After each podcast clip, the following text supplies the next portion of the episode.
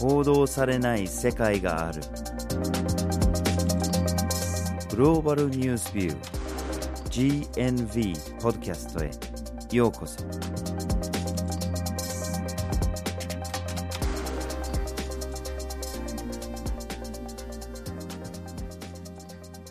今回のポッドキャストをお送りするのはバージル・ホッキンスと岩根あずさです。はい。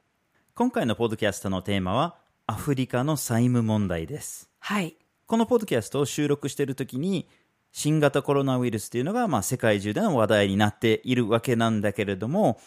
もちろんこのウイルスがもたらしている問題は人命への脅威ではあるんだけれども、それ以外にもやっぱり社会問題だとか経済問題とか、こういうようなところにも大きな打撃をもたらしてしまってるんですよね。で、それはもちろんその医療対策への執費とかっていうのもありますし、ウイルスが広がってる中で経済活動がまあ、停止したりとか減速したりとかってそういうような問題もあったりするんですね。で、アフリカも決して例外ではなくて同じようにやっぱり医療対策も必要になってますし、経済活動がやっぱり減速してるっていう問題もあります。おまけに世界各地での経済が、まあ、減速してしまうと、アフリカが提供するような、まあ、原材料とかそういうものへの需要も下がってくるので、またさらに打撃を受けてしまうっていうことになってるんですね。はい。しかし、アフリカの経済というのはもともと厳しい状況に置かれていて苦しい状況にありました。うん、貧困率というのが非常に高いというのもその一つなんですけども、それに加えて累積してきた借金、つまり累積した債務の返済というのが長い間アフリカ諸国を苦しめる要因となってきました。で、そのような状況の中で返済は今は無理だということで、エチオピアの首相を中心に、ちょっと待ったと。一旦ちょっとその返済を一時停止させようよというようなことを G20 諸国に求めたわけですね。で、4月に G20 は分かりましたと。1年間の猶予を与えてあげましょうと。そういうようなことがありました。はい。で、それもあって、今回はアフリカの債務問題について話をしようということになりました。はい。そこで今回のポッドキャストでは、まずはじめに債務問題の背景について、二つ目に債務問題の現状について、最後に債務問題の解決に向けてという三つの視点からお送りします。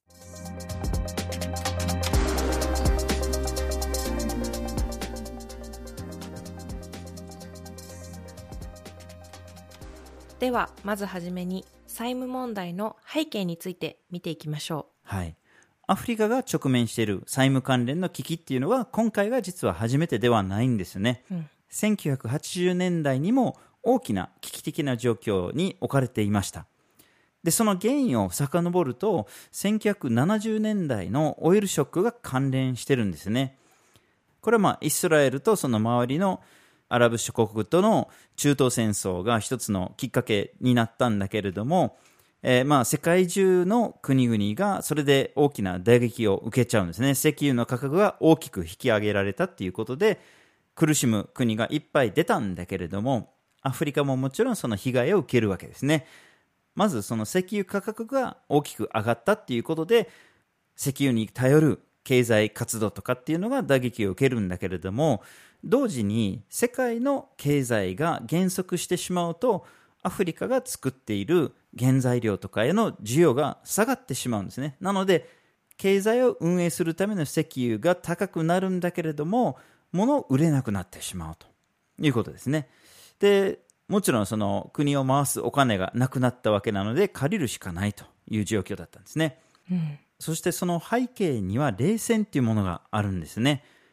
当時はアフリカの多くの国の政府っていうのは独裁政権で、まあ、ソ連に近いなのかアメリカに近いなのかってそういうような国際的な勝負っていうのがあったんですね。うん、でアメリカもソ連もやっぱりアフリカの国々を味方にしたいので多額な借金を与え続けるんですね。で例えばアメリカの銀行がアフリカの独裁政権にお金を貸してても例えば返す見込みがなくてもアメリカ政府は大丈夫だと我々は保証しますとというようなことをするんですね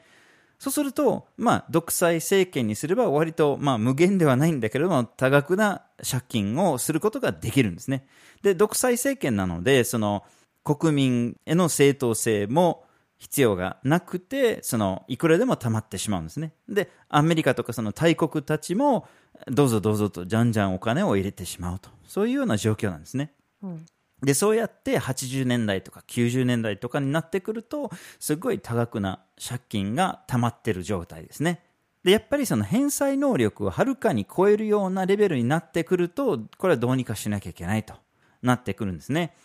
で、そこで国際機関の IMF とか世界銀行とかが、まあ、動き出すわけですね。うんうん、構造調整プログラムとか、HIPC、ヒピックのイニシアチブとかっていうようなプログラムを作って、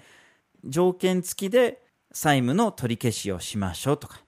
で、その、どういう条件になったのかって、これもかなり問題になったんですね。はい。要するに、政府の予算をまず削減しましょうとか。で、国が運営する国営企業とかの民営化をしましょうとか、貿易の自由化をしましょうとか。で、どっちかというと、苦しんでいるアフリカを助けるっていうよりかは、債務を中心に考えたものですよね。その、返せないものを切り捨てる。で、返せそうなものをしっかり返してもらうための対策ですよね。はい。で、これがアフリカが抱えてた貧困問題を逆に悪化させるっていう側面もあったんですね。例えば政府の予算を減らさなきゃいけないってことは、それは教育だとか医療衛生とかへの予算を割り当てるものを下げなきゃいけないってことになるんですね。もうまさにそれが貧困とかを悪化させるような状況になっちゃうんですね。でこの構造調整プログラムによるさまざ、まな問題がより助長されていったというのは、以前、ポッドキャストでもお伝えした中南米のピンクタイドの背景ともかなりつながるものがありますよね。ありますね。で、やっぱりこのままではいけないっていうこともあって、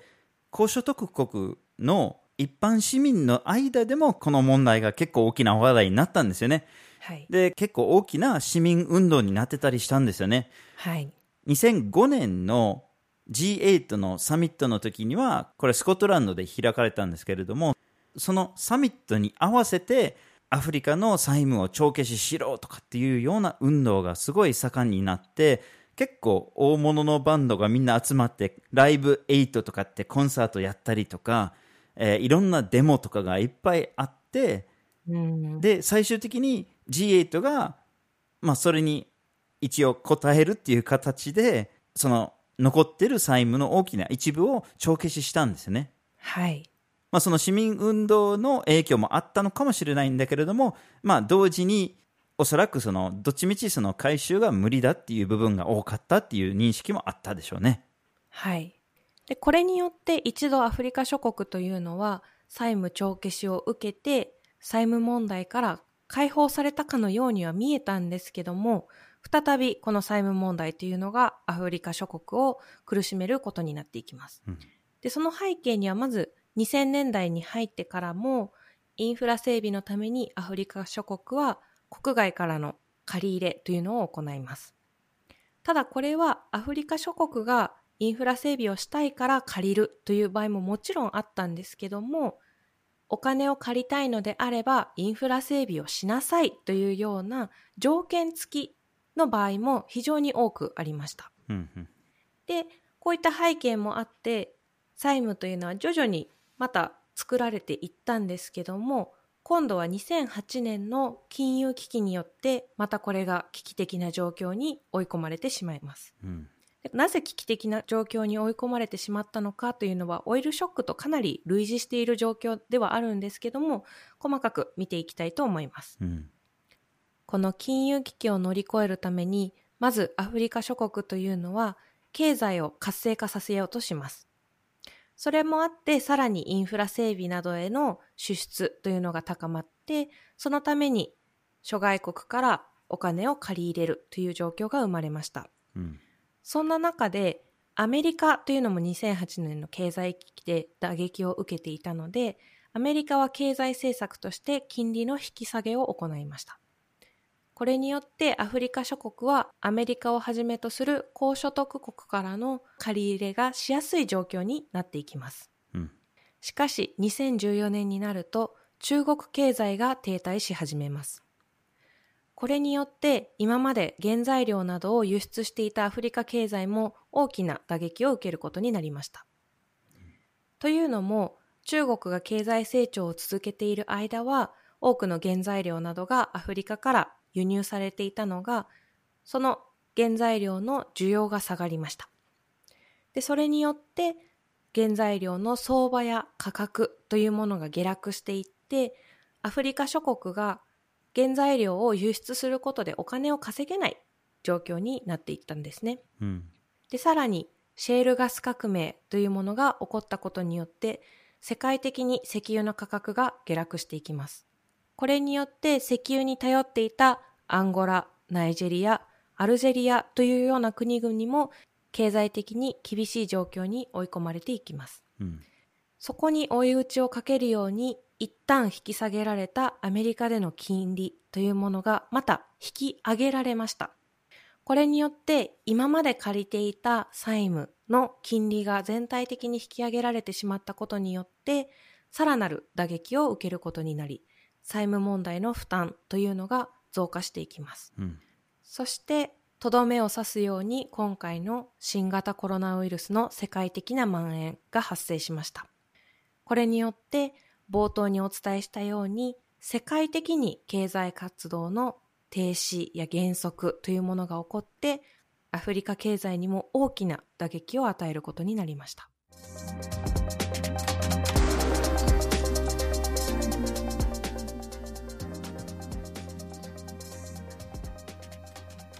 では二つ目に債務問題の現状について見ていきましょう。はい。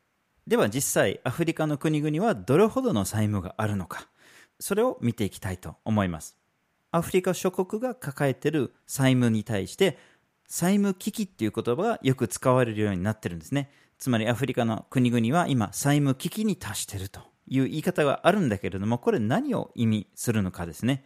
でイギリスに本部を置くジュビリー債務キャンペーンという NGO があるんですけれども、その NGO によると、この債務危機っていうのが、人命とか人権よりも債務の返済が優先されるという状況を指してるんですね。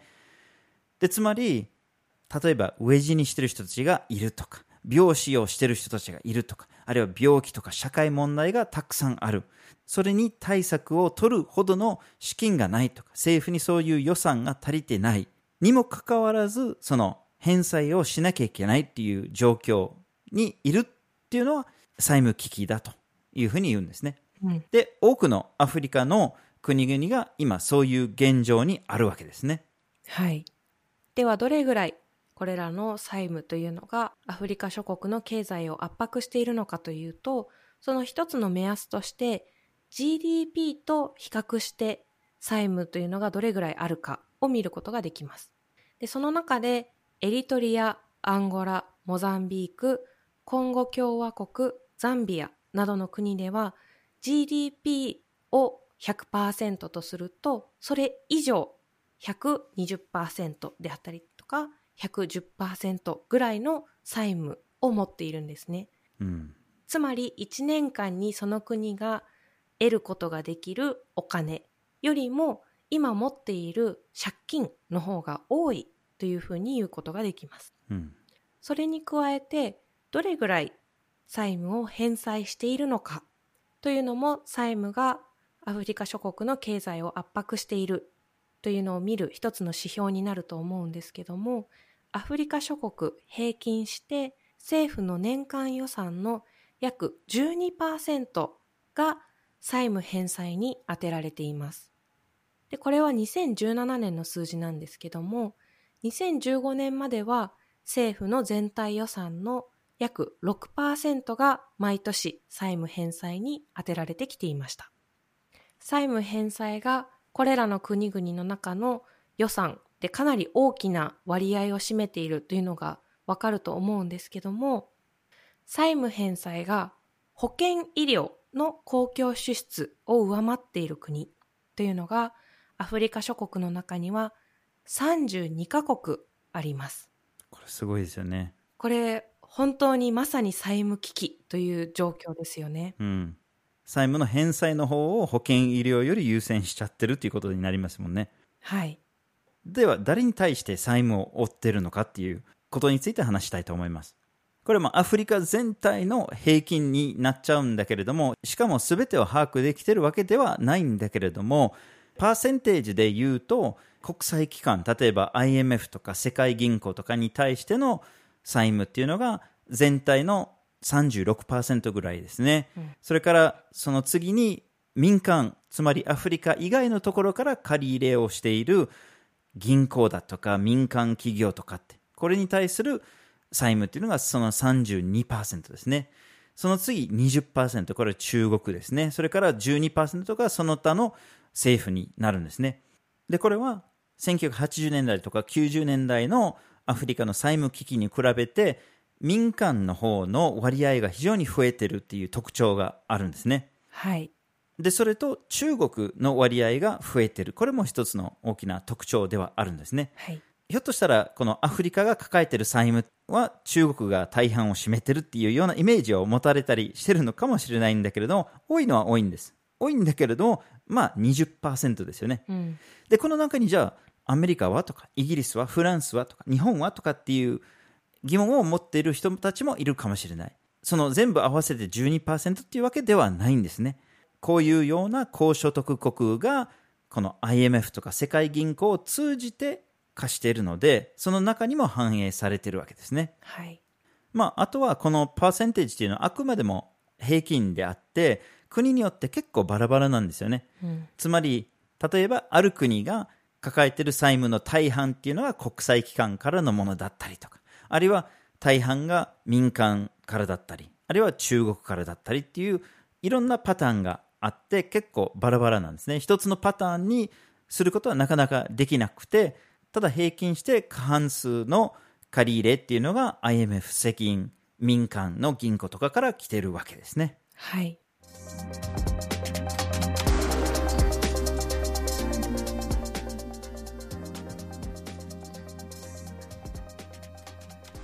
では最後に債務問題の解決に向けてっていうテーマで話をしましょう。はい。冒頭にもお伝えしたように2020年4月 G20 はアフリカ諸国の債務返済に関して1年間猶予するという合意をしました。で、先ほども少しお伝えしたようにアフリカ諸国にお金を貸している主要なアクターである中国というのも G20 には含まれていますし IMF 世銀を組織している国々も G20 に含まれているので、この合意によって債務を貸している主要国が債務返済の猶予に合意したというふうに言うことができます。うん、しかしこの1年間という期間は非常に短い期間ですし、そもそもこの債務問題というのがさらなる危機に陥った新型コロナウイルスというものも1年間で解決に向かうのかっていうのが分かっていない状態にあるということもありますし、そもそも債務が帳消しにされたわけでもありません。うん、なのでこれは問題の先送りなのではないかという見方もできます。さらに銀行やその他の民間企業がこの有用の合意に参加してないので、この債務の32%がこの合意にカバーされてないわけですね。おまけに何があっても絶対全額を回収するっていう悪質なハゲタカファンドっていうのもあるんですね。例えば、帳消しにされそうな債務を安い金額で買い取り、で、全額を法廷を通して無理やりアフリカにぶつけるとかっていうような悪質な企業がその中にいっぱいあるので、うん、この問題に対する解決策っていうのは全く取られてない状態ですね。うん、じゃあそのような状態の中でその債務を踏み倒すっていう手がなくはないんですよね。つまりもうこれは無理だと。返せないと。我々の国民の人命とか健康状態とかを優先しなきゃいけないという手があるのかもしれないんですね。うん、ただそれをしないのはいろんな理由がありますね。例えば一度踏み倒してしまうと次借りなきゃいけない時に借りれないっていう問題がありますよね。やっぱりまた今度借りる必要が出てきてしまうので、その時のことも考えなきゃいけないんですね。ただやっぱり倫理的な問題があるので、その債務危機で人命より返済を優先するっていう状況も良くないんですよね。まあ、いずれにしろ、その、踏み倒したとしても、あるいはその、貸す側からの長期死とかがあったとしても、これは長期的な解決にはならないんですよね。はい。で、そもそもどうしてアフリカ諸国というのがこれほどまでに債務問題に悩まされているのかというのを見てみれば、例えばアフリカ諸国というのは貧困状態が続いている国が非常に多くあります。うん、で、さらに産業の中でも原材料の輸出に頼らざるを得ない状況に置かれていたり、世界経済の中の立場が弱いというような問題があります。はい。その経済的に立場が弱いっていうのが結構歴史的なものがありますよね。はい。奴隷の時代から植民地の時代からでその植民地時代が1960年代とか70年代とかに終わっててもやっぱり経済的な状況がその支配してた国に有利なような経済関係が未だに続いたりとかそういう歴史的な問題が今でも引きずってるっていう問題が非常に大きいんですよね。はいでその最たるものとして例えばアンフェアトレードのようなものを挙げることができます。うんアフリカ諸国というのは様々な原材料を輸出している場合が多いんですけども、その価格設定において、高所得国が言った価格で売らなければいけない。であったりとか、本来であればロイヤリティという形で税収を得られるところが、交渉をしてもロイヤリティを得られないような状況になっていたり、うん、さらに不法資本流出のように外資系企業というのが、本来であればアフリカ諸国で経済活動を行った際にアフリカ諸国に納めるはずの法人税であったりとか様々な税金を納めなければいけないんですけども国際的なシステムの抜け穴というのを利用して税金を正しく納めないようなことも行われていますし、うん、さらにそれに関連して様々な搾取というものが行われています。うんそこに加えて近年気候変動というのも大きな問題を引き起こしています。以前気候アパルトヘイトということをこのポッドキャストでも取り扱ったんですけども、現在貧困状態にある国、ある地域、ある人々の方が気候変動によってより大きな打撃を受けやすくなる。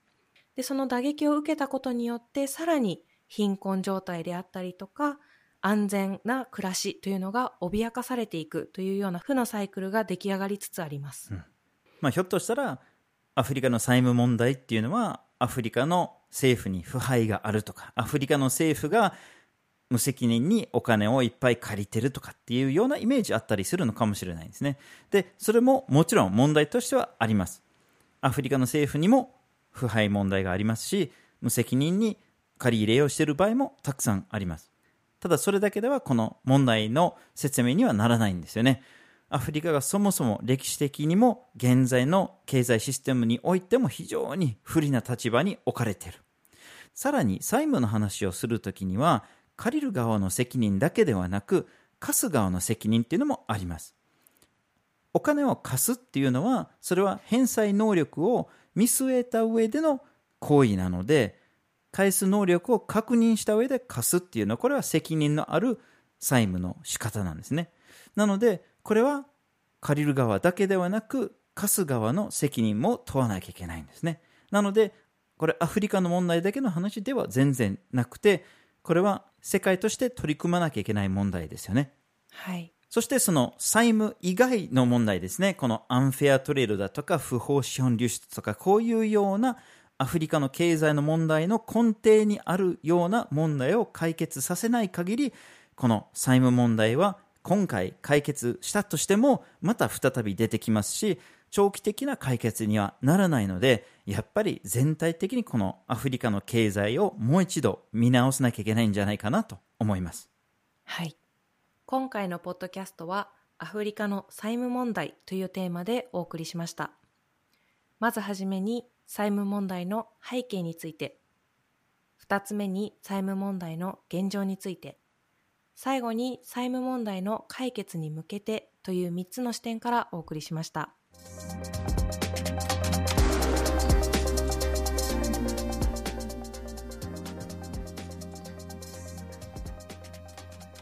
GNV は毎週木曜日19時に新しい記事をアップしています。火曜日と土曜日には1枚ワールドもアップしています。Twitter、Facebook、Instagram でも発信しています。ポッドキャストは毎月第1、第3月曜日に発信します。ぜひフォローしてください。次回もお楽しみに